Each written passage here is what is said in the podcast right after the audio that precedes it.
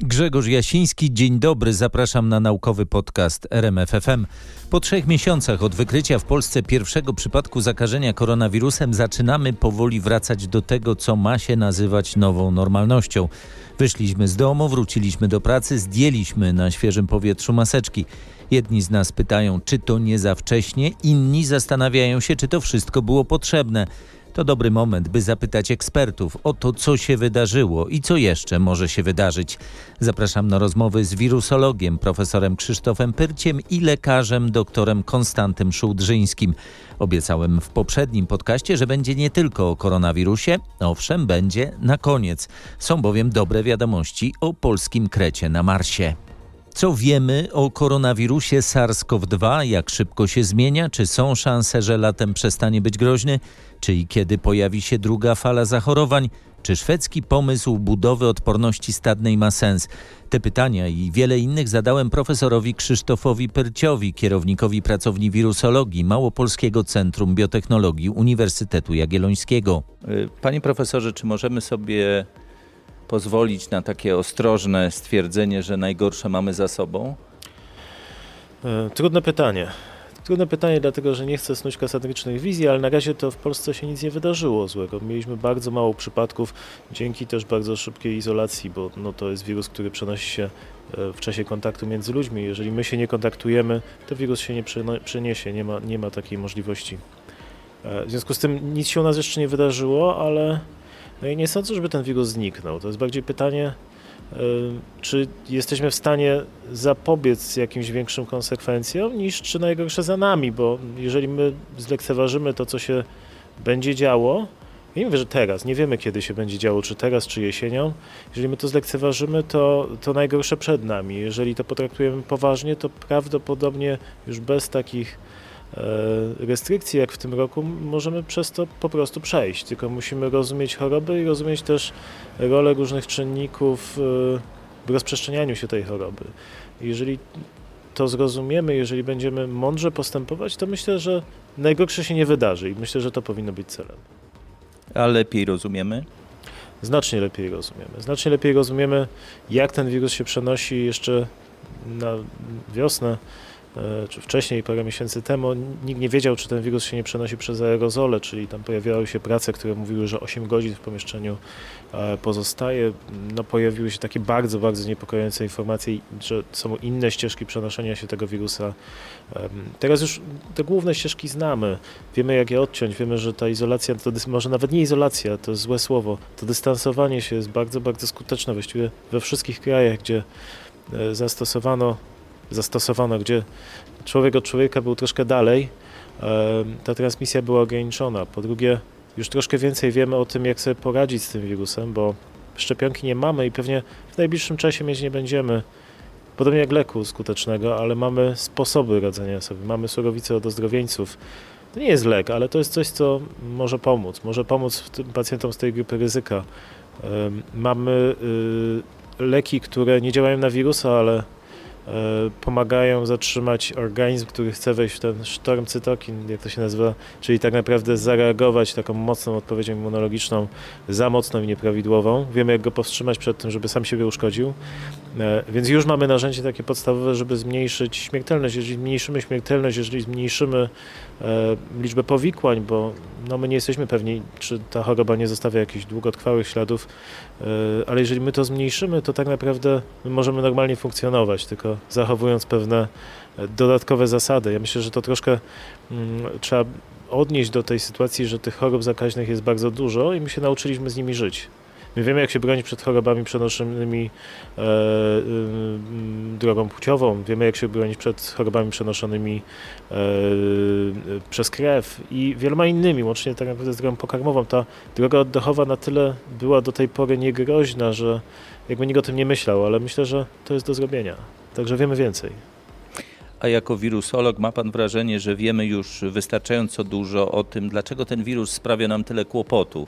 W sensie takim, dlaczego dotknął tak dużą populację świata na tyle mocno, że wszyscy postanowili się przed nim zamknąć. Mhm. Czyli ja myślę, że po pierwsze to dla nas jest nowość. W skali jakby naszego świata nowożytnego to takich epidemii czy pandemii mieliśmy dużo, tylko że to było nie za naszego życia. I, i, i epidemie i pandemie to coś, jest coś, co się zdarzało wcześniej i się będzie zdarzać. Natomiast czemu akurat ten, temu się to udało? Czemu to się nie udało Zice, czemu to się nie udało yy, wirusowi grypy w 2009 roku, czemu eboli się to nie udało, no ten wirus jest dosyć sprytny, to znaczy sprytny, może on nie jest sprytny, bo on jest tylko wirusem, ale yy, ma parę takich cech, które go wyróżniają, bo jest na tyle mało agresywny, że udaje mu się przesmyknąć przez nasze linie obronne, na tyle przypomina przeziębienie u większości osób, że my go zignorujemy i pójdziemy do pracy, że jest w stanie się bardzo wydajnie rozprzestrzeniać, natomiast na tyle jest groźny dla części osób, które zakazi, że kładzie do łóżka bardzo, bardzo dużo osób. E, no i niestety, mimo tego, że u większości jest stosunkowo niegroźny, to część osób zabija. W związku z tym to połączenie w większości przypadków, które są łagodne z tą stosunkowo wysoką śmiertelnością, myślę, że to jest recepta na sukces. Plus to, że E, ten czas e, inkubacji, czyli czas od kiedy my spotkamy się z wirusem, a e, zobaczymy, że jesteśmy zarażeni, czyli pojawią się objawy, jest długi. W związku z tym my, jeżeli wejdziemy w kontakt z wirusem, to jesteśmy w stanie go roznieść po całym świecie. E, a może przynajmniej bardzo, bardzo daleko i tak naprawdę możemy zapomnieć już od kogo to złapaliśmy i zapomnieć komu przekazaliśmy. Także myślę, że to jest takie złożenie różnych cech, ale absurdalnie dlatego, że on jest stosunkowo łagodny, to udało mu się odnieść taki sukces, jeżeli można to tak nazwać. A czemu tak jest, że niektórzy z nas praktycznie w ogóle nie reagują, przechodzą bezobjawowo, a niektórzy wpadają w taką śmiertelną spiralę? Czy są inne wirusy, które by pokazywały tak różne reakcje organizmu, czy ten jest wyjątkowy? No, generalnie, jeżeli ktoś jest obciążony dodatkowymi chorobami, jest w podeszłym wieku, to jest bardziej narażony na e, wszystkie czynniki, które choroby. E, w związku z tym to się wydaje stosunkowo normalne. Tutaj w grupie ryzyka są osoby głównie starsze, e, osoby z chorobami serca, osoby z cukrzycą, E, i jeszcze z kilkoma innymi chorobami podstawowymi. E, I to nie jest takie dziwne. To nie jest takie dziwne, bo no, to są osoby osłabione gdzieś tam, gdzie ten układ immunologiczny nie działa e, tak dobrze, a w niektórych przypadkach nie działa prawidłowo, czyli nie zatrzymuje się tam, gdzie powinien. To, co pozostaje tajemnicą, to czemu część bardzo młodych osób umiera i tego nie wiemy. E, nie wiemy też, czemu e, mężczyźni czy bardzo znacznie ciężej niż kobiety przechodzą tą chorobę. E, I to są pytania, na które mm, oczywiście pojawiają się spekulacje, pojawiają się dane, które mówią, że prawdopodobnie tak jest, ale to są, to są pytania, na które odpowiedzi poznamy dopiero w nadchodzących miesiącach czy latach. Czasami wiele lat trzeba, żeby zrozumieć, jak coś działa. Pamiętajmy, że my nie musimy zrozumieć tylko wirusa, ale musimy zrozumieć człowieka, bo to tak naprawdę to, co się dzieje, dzieje się w organizmie człowieka, a nie w wirusie. Lekarze mówią, że wydaje się, że w Polsce wirus nie wywołuje tak silnej reakcji, tak silnej choroby, e, nie tak często jak gdzie indziej. Czy z punktu widzenia wirusologa ma pan profesor wrażenie, że, że tak faktycznie jest, że coś może być w nas takiego, że jesteśmy trochę bardziej odporni? Ja odpowiem znowu na dwa sposoby. Po pierwsze, wydaje mi się, że wszyscy tak sądzą i myślę, i też słyszałem podobne opinie, nawet nie myślę, tylko słyszałem z pierwszej ręki o Wielkiej Brytanii. E, zanim zaczniemy takie wnioski wysnuwać, popatrzmy na statystyki, bo te statystyki mówią zupełnie coś innego.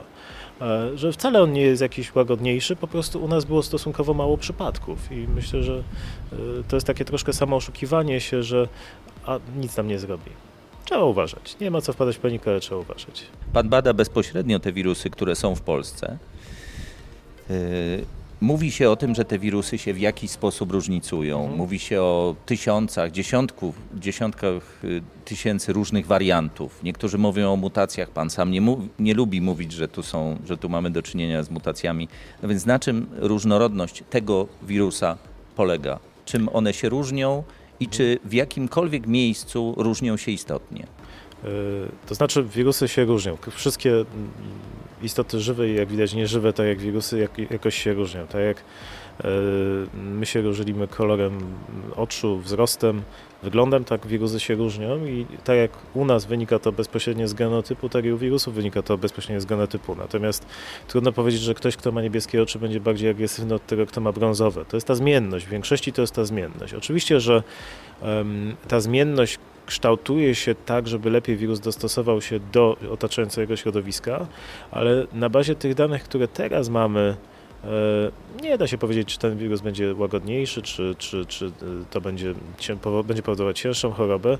Z prostego powodu, że taki wirus musi dostosować się do znacznie większej liczby czynników niż tylko to, żeby spowodować cięższą chorobę. Wręcz e, ta ewolucja bardzo często idzie w kierunku powodowania lżejszej choroby, bo tak jak powiedziałem, największą zaletą tego wirusa, czy no, zaletą. Z jego punktu widzenia. Z jego punktu widzenia jest to, że on jest stosunkowo łagodny, dlatego że wirus łagodny powoduje, że my go ignorujemy. W związku z tym zarażamy wszystkich dookoła. Przypadek ciężki powoduje, że o, no my zaczynamy, od razu identyfikujemy, że ta osoba jest ciężko chora, taka osoba ma większą szansę na e, przejście, przejście badania, czyli większa jest szansa, że znajdziemy, że to jest dokładnie ten wirus, w związku z tym wszystkie kontakty zostaną odizolowane i takie drzewko, że tak powiem, e, ma większą szansę zniknąć niż takie, które będzie powodowało po prostu katarek. W związku z tym te mutacje, tak, no właśnie mutacje, mm, ta zmienność, która, która tam istnieje, y, może oznaczać bardzo różne rzeczy, łącznie z tym, że ten szczep łagodnieje, albo też, że staje się bardziej agresywny. Tego nie można wykluczyć. Ale na ten moment nie mamy takich danych. Nie mamy takich danych. E, tak naprawdę jest wiele inicjatyw w skali i Europy, i świata, których też, których też uczestniczymy, e, które mają właśnie na celu próbę identyfikacji takich odnóg genetycznych tego wirusa. No i w takiej skali e, dalszej y, próbę y, zrozumienia, czy te różnice w genotypie mają swój oddźwięk w y, fenotypie, czyli w tym właśnie jak ten wirus się zachowuje w naszym organizmie i jaką on chorobę powoduje. Także na ten moment my obserwujemy, jak on się zmienia, ale ja się staram nie wysnuwać takich trochę przedwczesnych wniosków, a wiemy, że takich przedwczesnych wniosków to w naszym świecie jest sporo. E, począwszy od różnych leków, które miały działać, chociaż nikt tego nie sprawdził, e, po e, palenie tytoniu, które miało ratować, lub też stosowanie leków, które miały szkodzić. I no, takich rzeczy, takich przedwczesnych raportów myślę, że mamy mm, bardzo, bardzo dużo. No, staramy się tego uniknąć. Pewnie czasem coś ktoś też powie z nas, co, co, co może będzie na wyrost, ale staramy się tego nie robić. Więc na ten moment można może zmilczę właśnie, jak się ten genotyp przepisuje na fenotyp. E, to, co jest ważne w tej obserwacji tej zmienności, to jest jeden, jeden aspekt, który faktycznie ma takie bardzo przełożenie jeden na jeden. To jest to, że w momencie, jak mamy testy na tego wirusa, to my wykrywamy fragmenty genomu tego wirusa. Jeżeli ten genom się zmieni, a my o tym nie będziemy, nie będziemy wiedzieć, no to mamy problem. Będziemy mieli całą masę testów, które nie działają i będziemy mieli coś nie, bardziej niebezpiecznego niż brak testów, czyli testy, które nas okłamują. Także myślę, że to jest bardzo istotne, żeby patrzeć, jak on się zmienia, ale nie należy przykładać do tego zbytniej, e, zbyt przedwcześnie wagi e, w zakresie tego, jakie to będzie miało konsekwencje. Fakt, że zamknięto granice powoduje, że mimo wszystko w poszczególnych krajach ten wirus krąży. Czy w związku z tym w Polsce też widać jakieś odnogi tego drzewka, o którym Pan mówi? Tak jak mówiłem, on się cały czas zmienia, więc tak, to będą osobne jakby grupy, bo ten wirus ewoluuje jakby osobno w każdym kraju. Powiem szczerze, że to jest bardzo, bardzo ciekawe z mojego punktu widzenia, ponieważ mamy tak naprawdę takie od, oderwane od siebie ewolucje. To z tego można dużo danych wyciągnąć. Y, no, będziemy próbować, pewnie cały świat będzie próbować, nie my jedyni, e, bo myślę, że to jest taka pierwsza rzecz, która rzuca się w oczy, żeby zobaczyć, jak te, czy te wirusy podobnie ewoluują, czy można faktycznie jakąś logikę w tym znaleźć, czy to jest całkowicie losowy e, proces. Natomiast też trzeba pamiętać, że koronawirusy to nie są wcale takie wirusy, które tak szybko się zmieniają. One się zmieniają szybciej niż wirusy DNA, natomiast znacznie wolniej niż na przykład grypa, więc no nie można powiedzieć, że na ten moment mamy ileś tam szczepów. Nie, to są po prostu warianty. To jest jeden, jeden szczep wirusa, który jest, różni się, poszczególne izolaty się od siebie różnią poszczególnych pacjentów. Są różnice, ale to są punktowe zmiany tak naprawdę, które można bardzo często zliczyć na palcach jednej ręki. E, wiele nadziei towarzyszyło badaniom genetycznym wirusa.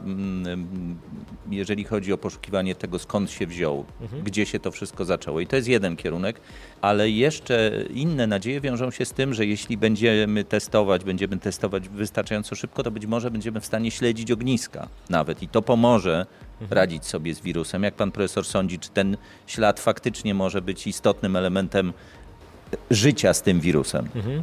Tak, my jesteśmy w tym momencie na podstawie danych genetycznych śledzić dokładnie transmisję tego wirusa, kto, od kogo złapał jak to się wydarzyło, że, e, że, że, że, ten wirus się znalazł w danym miejscu. Oczywiście tego się nigdy nie robi z taką rozdzielczością do jednej osoby, ale jeżeli Pan mówi o ogniska, to tak, jak najbardziej jest możliwość wyśledzenia ogniska, czy dana osoba na przykład przywlokła z jakiegoś terenu e, tego wirusa i czy, czy to znaczy, że tam to ognisko się pojawiło albo się pojawi w przyszłości. Czy to sięga tak daleko, żeby na przykład na tej podstawie rozpoznać, jak się zaczęło na Śląsku, dlaczego tam akurat wirus się trochę skuteczniej z jego punktu widzenia prześlizgnął i, i doprowadził do większej fali zachorowań? To, to, są dwa pytania. Pierwsze pytanie, czy da się prześledzić, skąd się wziął na Śląsku? Oczywiście, że się da. To nie jest specjalnie trudne. To, co jest ważniejsze, to czemu on tam odniósł sukces, to właśnie nie ma wiele wspólnego z tym, skąd on się wziął, bardziej ma wspólnego z tym, w jaki sposób on się przenosi i w jaki sposób, e, w jaki sposób można zobaczyć te miejsca, e, gdzie on ma szansę się przenosić, bo on się przenosi wtedy, jak jest duże zagęszczenie ludzi, prawda? Więc jeżeli popatrzymy na obszary, gdzie jest duże zagęszczenie osób, tam jest większa szansa, że ten wirus zacznie się przenosić. Jeżeli widzimy miejsca, gdzie ci ludzie blisko ze sobą muszą przebywać, to, to jest to miejsce, gdzie ten wirus zacznie się przenosić. Także ja bym tutaj bardziej tego sukcesu upatrywał nie w wirusie, tylko w y, nas samych, w sposobie kontaktu, który występuje. Jeżeli pracujemy na przykład blisko ze sobą, to mamy większe, większą szansę, żeby się zarazić. Idzie lato. Niestety nie wydaje się, żeby wirus przesadnie reagował. Widziałem gdzieś takie prace, że około 10-11 stopni do tego momentu wydaje się, że słabnie, a potem już jakby mhm. nic na niego nie działa. Ja cały czas mam taką, e, może trochę abstrakcyjną nadzieję, że, że słabnie. W Europie trochę ta fala przygasa faktycznie. Ja mam nadzieję, że słabnie, dlatego że E, no my w tym momencie się otworzyliśmy, mając dalej dużo przypadków w Polsce, więc e, no miejmy nadzieję, że to otwarcie zostanie skompensowane przez e, pogodę i że nie będziemy musieli się z powrotem gdzieś zamykać. Także ja, ja dalej się trzymam tej nadziei, mimo tego, że tak znam te dane mówiące o tym, że, że ten wirus nie reaguje, natomiast to jest no, dosyć złożona kwestia i myślę, że no, mała szansa, ale nadzieję powiedzmy utrzymuję. Nadzieję możemy mieć. A co z odpornością stadną? Czy, czy myśli się o tym jeszcze, czy doświadczenia szwedzkie y, dają jakąkolwiek szansę, żeby to miało sens, czy, czy porzucamy te myśli? Znaczy, myśleć może się myśli, natomiast żadne doświadczenia wskazują na to, że to ma jakikolwiek sens. Z dwóch powodów. Pierwszy powód jest taki, że te doświadczenia szwedzkie nie doprowadziły nawet w pobliże tej odporności stadnej. E, I to nie mówię o e, tym, że brakuje 10%, tylko e, my jesteśmy, oni są dopiero na początku drogi, bliżej nas niż odporności stadnej. Jeżeli y, chodzi o drugą kwestię, to prawda jest taka, że my nie wiemy, jak ten nasz organizm tak naprawdę będzie reagował w takiej dłuższej perspektywie, czyli czy to, że my teraz mamy te przeciwciała neutralizujące, że my teraz mamy tą odporność, że prawdopodobnie się nie zakazimy. Co więcej, jeżeli weźmiemy tą naszą surowicę, czyli te nasze przeciwciała, podamy kogoś, to możemy komuś uratować życie. W części przypadków to nie znaczy, że za 3 miesiące czy za 6 miesięcy będzie tak samo. W związku z tym, jeżeli my chcemy liczyć na odporność stadną i chcemy ryzykować życiem wielu osób, um, nie znając tych danych, czy ta odporność stadna się utrzyma, to myślę, że to na ten moment jest naprawdę niedobry pomysł. Myślę, że musimy wiedzieć więcej, ale nie wydaje się to w ogóle w przypadku tej konkretnej choroby e, dobrym pomysłem. Na początku epidemii mówiliśmy o potrzebie wypłaszczenia krzywej. Mhm. Wypłaszczyliśmy krzywą tak bardzo, że, że niektórzy twierdzą, że się nie kończy. Czy w związku z tym może być takie jakby płynne przejście z tej pierwszej fali do ewentualnej drugiej fali i na tym poziomie to się może utrzymać i może być możliwe do kontrolowania, jak pan profesor uważa? E, to znaczy ja uważam, że w tym momencie e, to, co się będzie działo w całej Europie, to nie będzie tak, że spadnie do zera liczba przypadków, że ta liczba przypadków gdzieś będzie się utrzymywać na, na stałym poziomie. I po prostu musimy się nauczyć to kontrolować, żeby jak najbardziej zduszać przy jednoczesnym niezduszeniu samych siebie, bo no, bardzo łatwo jest patrzeć tylko z jednej perspektywy, natomiast konsekwencje tego dla świata mogą być znacznie gorsze niż samego wirusa.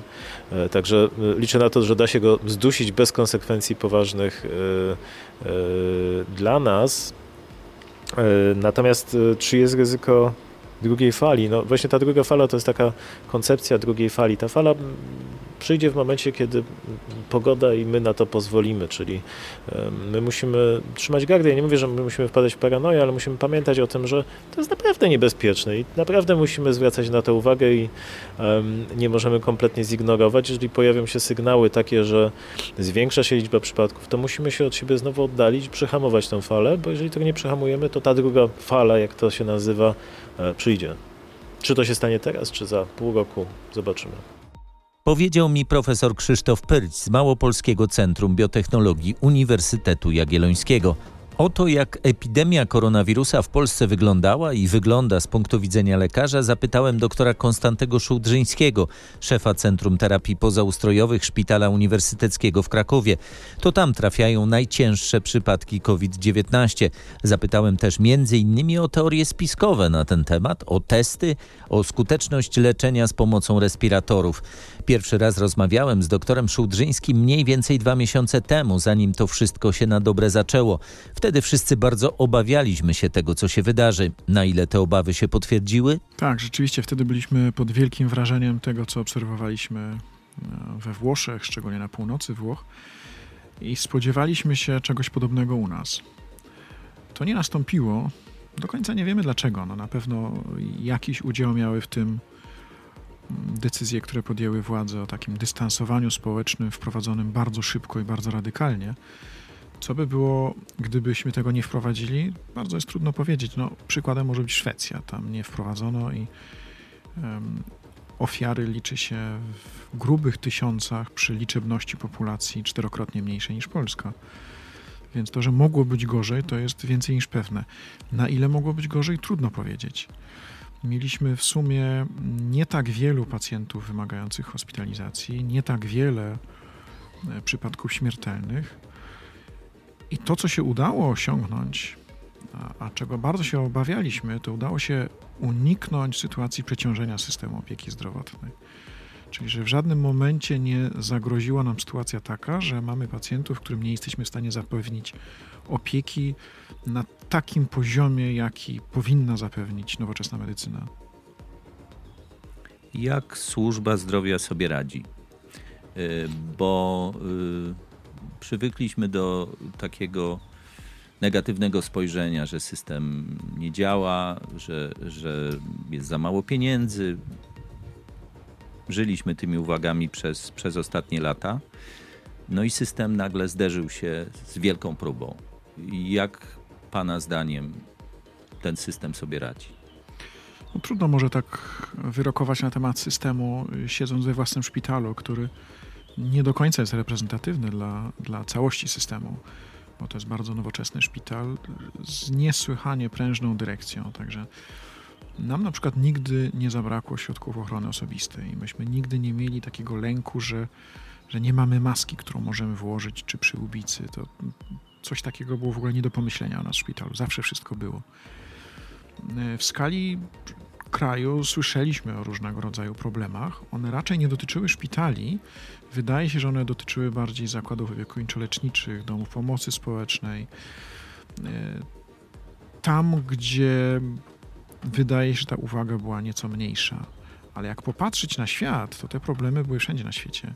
Problemy w domach pomocy społecznej czy w domach starców były w Europie Zachodniej czy w Szwecji, prawda? Więc to jest coś, na co zdaje się po prostu nie byliśmy przygotowani. Zrobiliśmy dużo. Czy można było więcej zrobić? No, trudno bardzo powiedzieć. Wydaje się, że zrobiliśmy wystarczająco.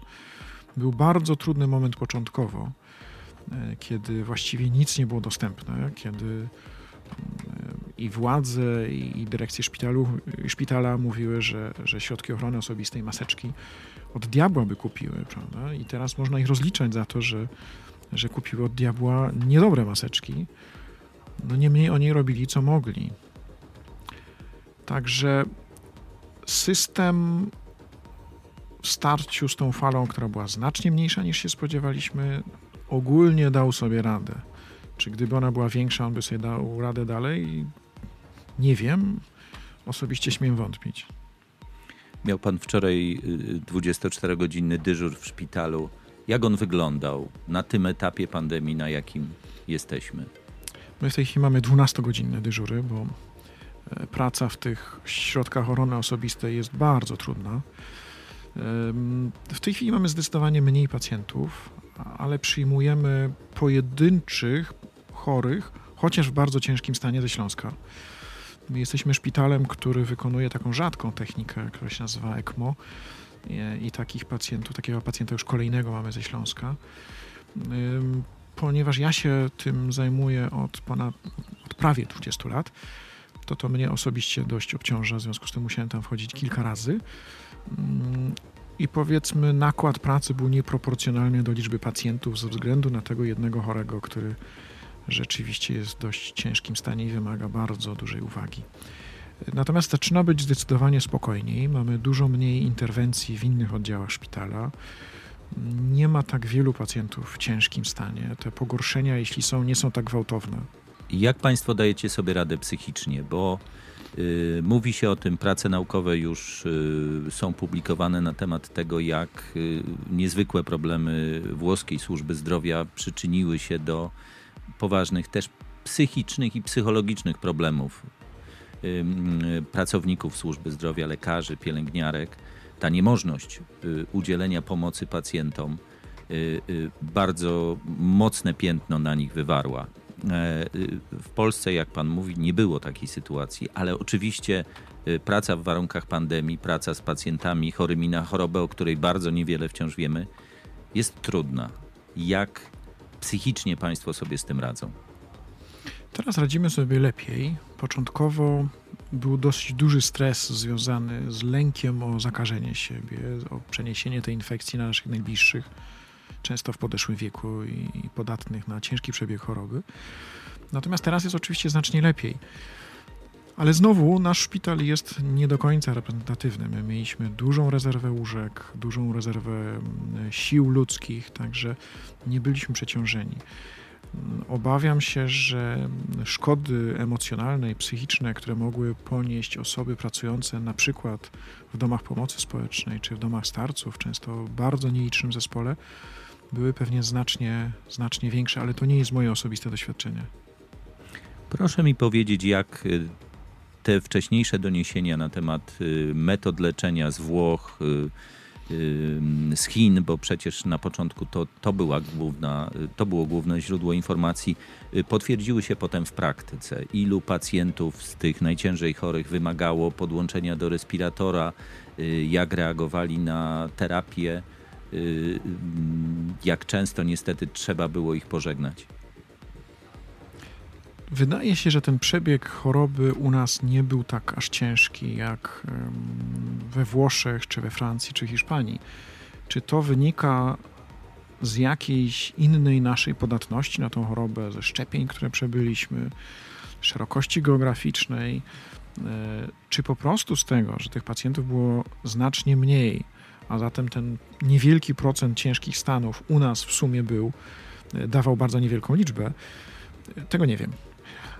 Ja osobiście widziałem kilka tak naprawdę ekstremalnie ciężkich stanów. Jeden to taki pacjent rzeczywiście przewieziony e, ze Śląska z takim stanem, który opisywano z Włoch, czegoś, co się nazywa burzą cytokinową, czyli takim nienormalną reakcją układu odpornościowego, która jest tak wygórowana, że zaczyna niszczyć własny organizm.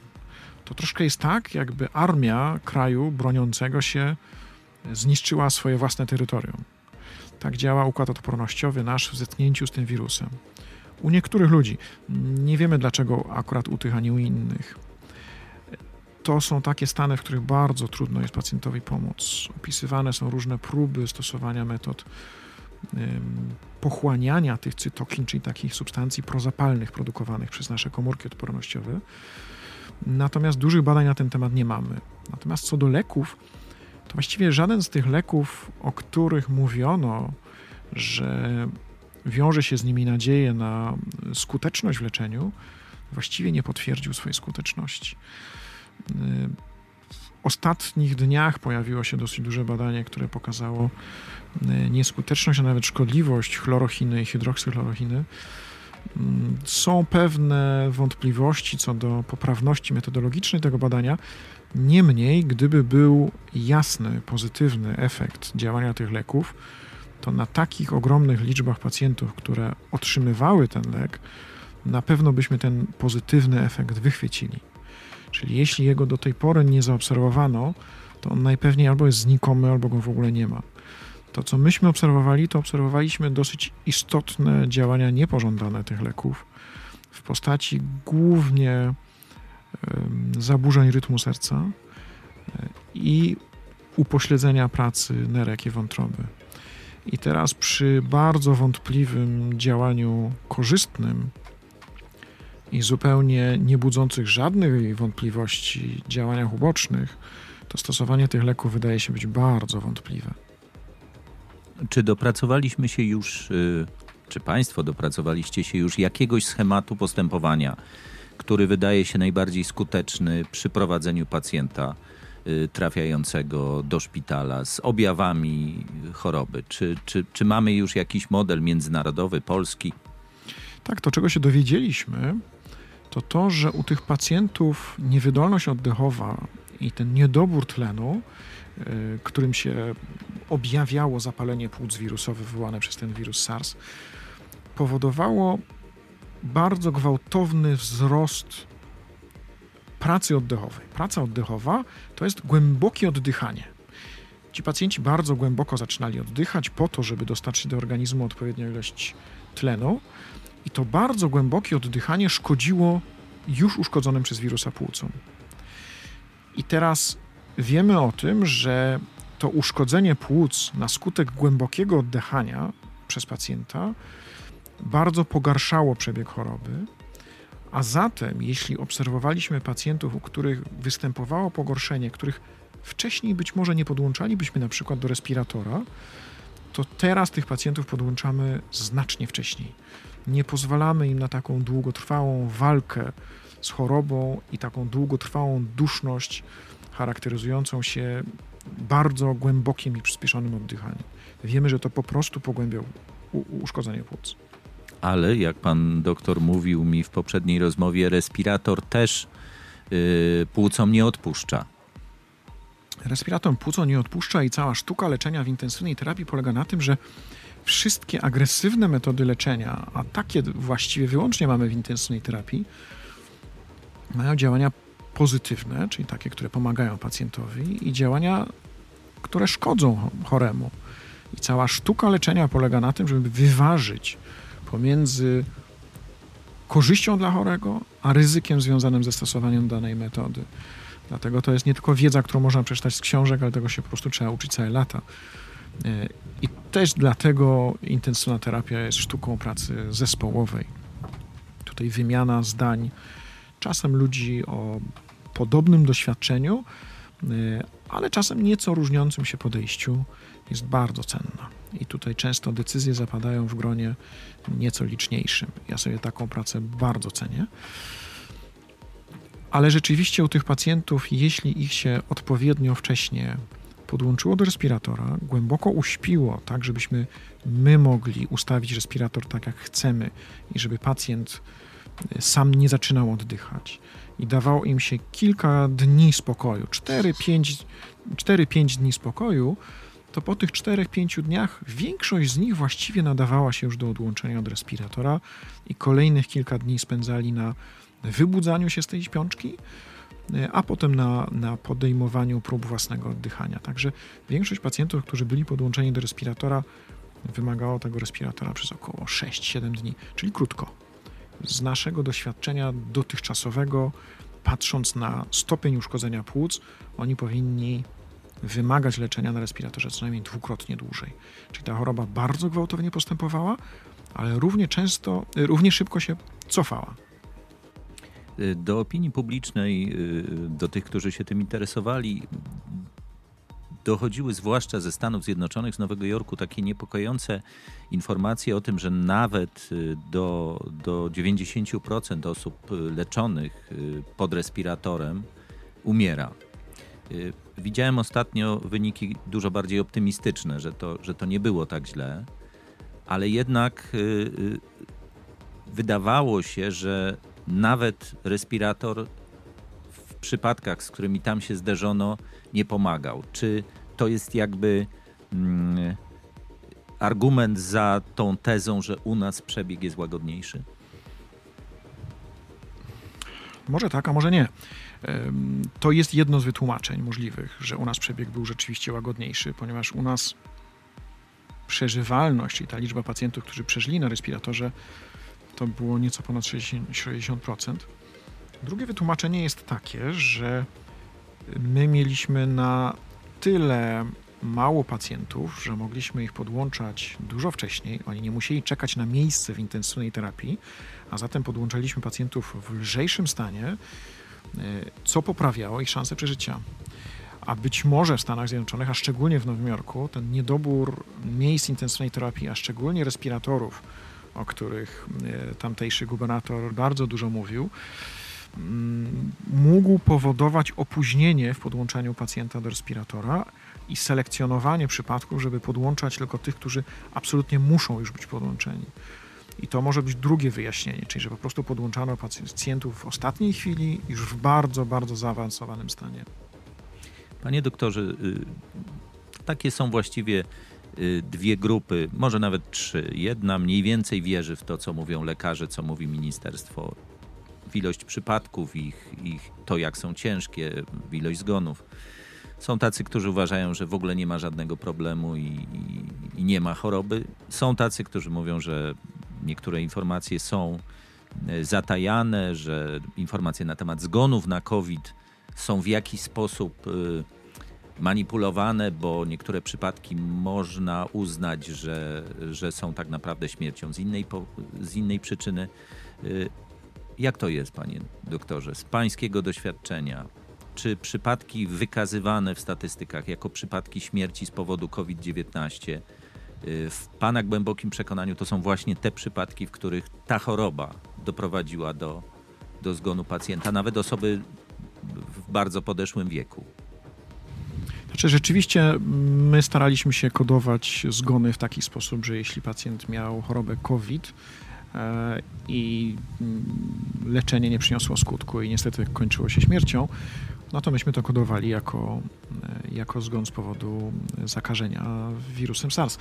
Jak to było w innych szpitalach, trudno powiedzieć.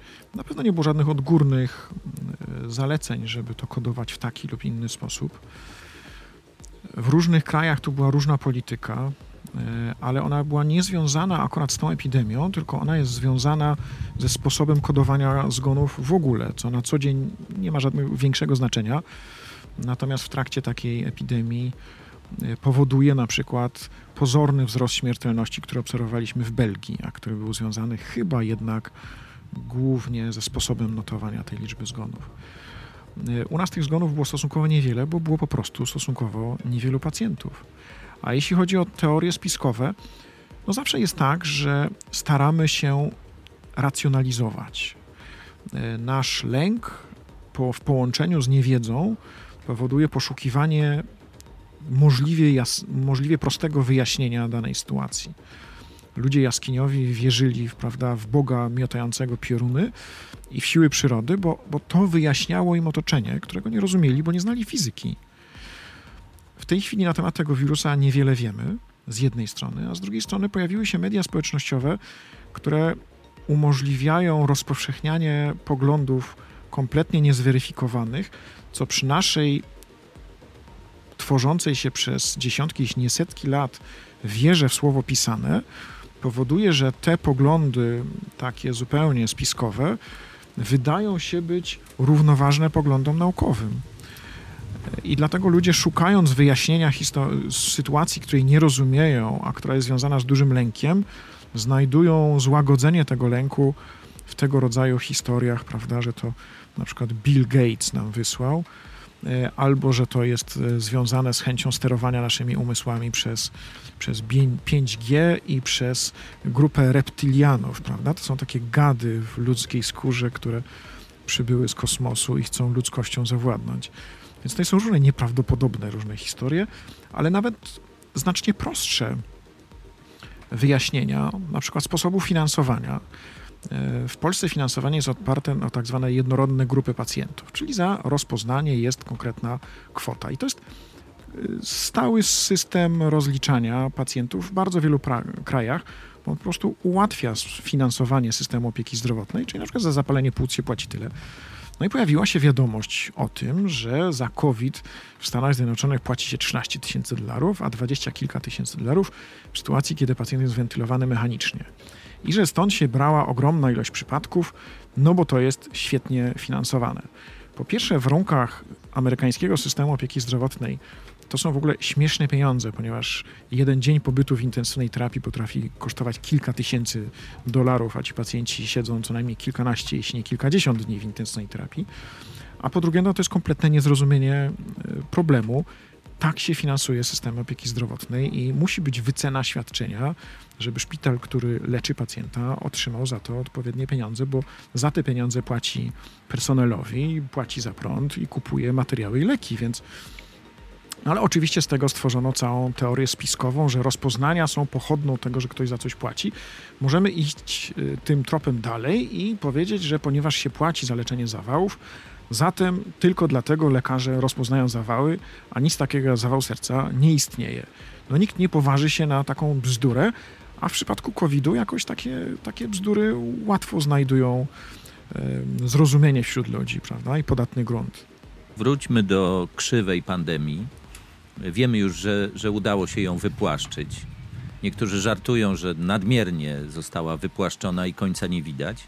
Y, jak pan doktor ocenia sytuację w tej chwili y, i y, jak komentuje sytuację na Śląsku? Bo też są pytania, czy, czy liczba zdiagnozowanych tam przypadków jest związana z naprawdę szerzeniem się choroby, czy ma związek z większą liczbą wykonywanych testów, czy takie wskazania dotyczące mm, tego, jak choroba atakuje organizm młodych, silnych ludzi, jakimi są górnicy, y, może też coś powiedzieć o tym, jak, jak te liczby oddają tam rzeczywisty stan rzeczy. Więc tutaj wypada zacytować Stanisława Tyma, który powiedział kiedyś, że ponieważ się na tym nie znam, więc tym chętniej się wypowiem. Więc bardzo chętnie zabiorę głos na ten temat. Mm, wydaje się rzeczywiście, że tą krzywą wypłaszczyliśmy, patrząc na liczbę nowo rozpoznawalnych przypadków. To z wyłączeniem Śląska ona tak naprawdę ustabilizowała się na poziomie około 100 przypadków nowych e, dziennie. Natomiast na Śląsku ta liczba jest mocno zawyżona przez takie środowiska dość zamknięte, w których e, wirus miał znakomite możliwości szerzenia się, no bo w, wiadomo, że w kopalni e, pracownicy są blisko siebie i łatwo o, e, łatwo o zakażenie. Natomiast niech nas to nie zwiedzie i to nie znaczy, że epidemia się kończy, ponieważ tego rodzaju ogniska mogą się zdarzać w kolejnych miejscach. Mogą się zdarzać w szpitalach, w żłobkach, przedszkolach, szkołach czy, czy w dużych zakładach pracy. W związku z tym na tym etapie rozwoju epidemii to może niestety tak wyglądać, że możemy mieć e, ogólną liczbę przypadków w społeczeństwie zmniejszającą się, natomiast te ogniska epidemiczne będą nam tą liczbę bardzo mocno zawyżały. Czy można mówić o, o końcu epidemii? Oczywiście nie, bo pracownicy tych zakładów e, pracy zakażają swoje rodziny. Te rodziny mogą zakażać kolejne osoby w swoim środowisku. I jeśli szybko nie prześledzimy wszystkich kontaktów, co teraz jest robione bardzo intensywnie na Śląsku, i na to sobie możemy pozwolić, między innymi dlatego, że liczba, łączna liczba przypadków w Polsce spada i nie musimy diagnozować wyłącznie osób objawowych, ale możemy się skupić w tej chwili na prześledzeniu drogi zakażenia, to mamy dużą ilość zdiagnozowanych przypadków. Być może, gdybyśmy wcześniej mieli dostępną większą liczbę testów, i zupełnie hipotetycznie ogromną liczbę pracowników e, wojewódzkich stacji sanitarno-epidemiologicznych dostępnych do tego, żeby testować wszystkich, to ogromnym wysiłkiem, nakładem, na, nakładami finansowymi najpewniej znaleźlibyśmy znacznie większą liczbę zakażonych w naszym społeczeństwie. Czy to by pomogło stłumić epidemię wcześniej? Być może, ale najprawdopodobniej efekt tego w porównaniu z kosztami i wysiłkiem byłby nieistotny. Teraz jesteśmy na innym etapie. Zmniejsza się liczba przypadków ogólnie w Polsce, zatem możemy identyfikować i tłumić te ogniska. To jest zupełnie inna strategia działania. Na ile jesteśmy przygotowani na ewentualną drugą falę, o której nikt nie wie, kiedy może przyjść, a o której wszyscy przypuszczają, że może się pojawić w związku z y, odmrażaniem gospodarki, z tym, że się przyzwyczajamy, już mniej izolujemy? Tak, to jest bardzo dobre pytanie, na które nie ma dobrej odpowiedzi. Nikt tak naprawdę nie wie, czy ta druga fala będzie, jak będzie duża, kiedy przyjdzie. Na pewno odmrażanie jest niezbędne ze względów ekonomicznych. Nie możemy sobie pozwolić na e, zapłacenie milionami bezrobotnych e, za stłumienie epidemii. Złapanie gdzieś równowagi pomiędzy tempem odmrażania, e, poz, znoszenia tych ograniczeń po to, żeby umożliwić normalne działanie gospodarki, a liczbą nowych przypadków jest szalenie trudne. To jest coś, czego nikt nigdy nie ćwiczył. E, to jest coś, co jest bardzo łatwo krytykować, ale tak samo łatwo krytykować było e, przemiany ekonomiczne na początku lat 90. Wszyscy są teraz bardzo mądrzy i każdy by to zrobił znacznie lepiej. Natomiast wówczas tak wielu mądrych nie było. Nikt tego nie wie. Musimy pamiętać o tym, że odmrażanie tego dystansowania społecznego jest niezbędne nie tylko ze względów ekonomicznych, ale że to jest też związane z bardzo istotnym napięciem emocjonalnym dla bardzo wielu ludzi. I bardzo wiele osób o słabszej nieco konstytucji psychicznej sobie z tego rodzaju ograniczeniami kompletnie nie radzi. Nie możemy sobie pozwolić na to, żeby istotna część społeczeństwa była dysfunkcjonalna emocjonalnie, ze względu na to, że jest zamknięta przez dłuższy czas w domach. To jest taki aspekt, o którym też musimy pamiętać. Zdrowie psychiczne to też jest zdrowie. Trzeba pamiętać o tym, że definicją zdrowia to nie jest tylko to, że ktoś ma dwie nogi, dwie ręce, dwie nerki, jedną wątrobę, prawda? Jeszcze działające prawidłowo. To jest też zdolność do prawidłowego funkcjonowania w społeczeństwie, w rodzinie, w pracy, w domu. E, a zatem dekompensacja emocjonalna jest też istotnym argumentem, który powoduje, że my musimy przywrócić normalne stosunki społeczne. A zatem, gdzie jest granica poluzowywania ograniczeń, ja nie wiem. Zupełnie się na tym nie znam. Na pewno na drugą falę jesteśmy lepiej przygotowani pod tym względem, że wyciągnęliśmy wnioski z tego, co się działo podczas pierwszej fali. Wiemy, jak zorganizować ruch pacjentów, mamy znacznie większą wydolność e, systemu testowania i to zarówno pobierania próbek, często w mobilnych punktach pobrań, jak również ich, jak również ich oznaczania. Pamiętam sam początek, na wyniki testów często czekało się kilka dni. W tej chwili czekamy czasem poniżej godziny. To jest kolosalna różnica, ponieważ przez tych kilka dni coś z tym pacjentem oczekującym na wynik trzeba było zrobić. Nie można go było położyć z osobami zdrowymi, ponieważ mógł potencjalnie ich zakazić, jeśli był zakażony. Natomiast zakażonymi też go nie można było poło położyć, bo mogłoby się okazać, że on jednak nie był zakażony, a ostatecznie zakaził się od tych, którzy byli zakażeni. W związku z tym to był ogromny problem kwarantanny osób, które miały objawy i oczekiwały na wynik testu. Teraz nasza sytuacja jest znacznie lepsza. Wiemy lepiej, jak diagnozować, jak organizować pobrania, mamy znacznie lepszą wydolność i znacznie lepiej zorganizowaną opiekę nad pacjentami, którzy już mają objawy. Wiemy, w jaki sposób sami się mamy zabezpieczać, wiemy mniej więcej, w jaki sposób tych pacjentów leczyć, jak organizować ich przepływ w szpitalu. Mamy zapasy środków ochrony osobistej, mamy odpowiednią ilość sprzętu. Jesteśmy na kompletnie innym etapie. Powiedział mi dr Konstanty Szułdrzyński, szef Centrum Terapii Pozaustrojowych Szpitala Uniwersyteckiego w Krakowie. Na koniec obiecana informacja spoza epidemii koronawirusa. Dobra wiadomość z Marsa. Po wielu tygodniach prób polski kret zakopał się w końcu pod powierzchnię czerwonej planety. Kierownictwo misji sondy InSight informuje, że plan dociśnięcia penetratora sondy termicznej HP-3 z pomocą ramienia robotycznego lądownika okazał się skuteczny. Po wykonaniu serii sesji uderzeń kosmiczny młotek, który do tej pory wystawał ponad powierzchnię Marsa na mniej więcej 7 cm, całkowicie się w niej zagłębił. Sonda HP-3, przypomnę, ma pomóc naukowcom w monitorowaniu zmian temperatury pod powierzchnią czerwonej planety. Tego typu badania pomogłyby wyjaśnić, czy Mars zawiera w swym wnętrzu rozpalone jądro. By takie badania były możliwe, polski kret przyniesiony na czerwoną planetę przez sondę Mars Insight miał wkopać się w grunt na głębokość 5 metrów i rozwinąć po drodze serię czujników termicznych. Niestety na początku 2019 roku kret utknął po pokonaniu zaledwie kilkudziesięciu centymetrów. Wydawało się, że mógł trafić na jakiś kamień. Kiedy kolejne próby nie przyniosły postępów, kierownictwo misji zaczęło podejrzewać, że to nie kamień jest problemem, ale inna od spodziewanej struktura gruntu. To ona może nie zapewniać penetratorowi tarcia niezbędnego, by mógł sam się wkopać. Po upewnieniu się, że kret nie utknął w podtrzymującej go prowadnicy, pojawił się pomysł, by delikatnie docisnąć go w kierunku gruntu, właśnie z pomocą ramienia robotycznego sondy Insight. Taki manewr nie był wcześniej w ogóle brany pod uwagę, wymagał zdjęcia całej prowadnicy i niezwykle delikatnego działania, by nie zniszczyć taśmy łączącej kreta z aparaturą sondy, zapewniającej mu zasilanie i przesyłanie danych. Jak informuje sterujące instrumentem niemieckie Centrum Lotów Kosmicznych, po wielu tygodniach prób owo dociskanie przyniosło w końcu skutek i kret schował się pod powierzchnię gruntu. Kierownictwo misji planuje teraz serię kolejnych sesji pracy kreta, która pokaże, czy pod naciskiem przystawionej do powierzchni Marsa łopatki będzie w stanie ruszyć w głąb.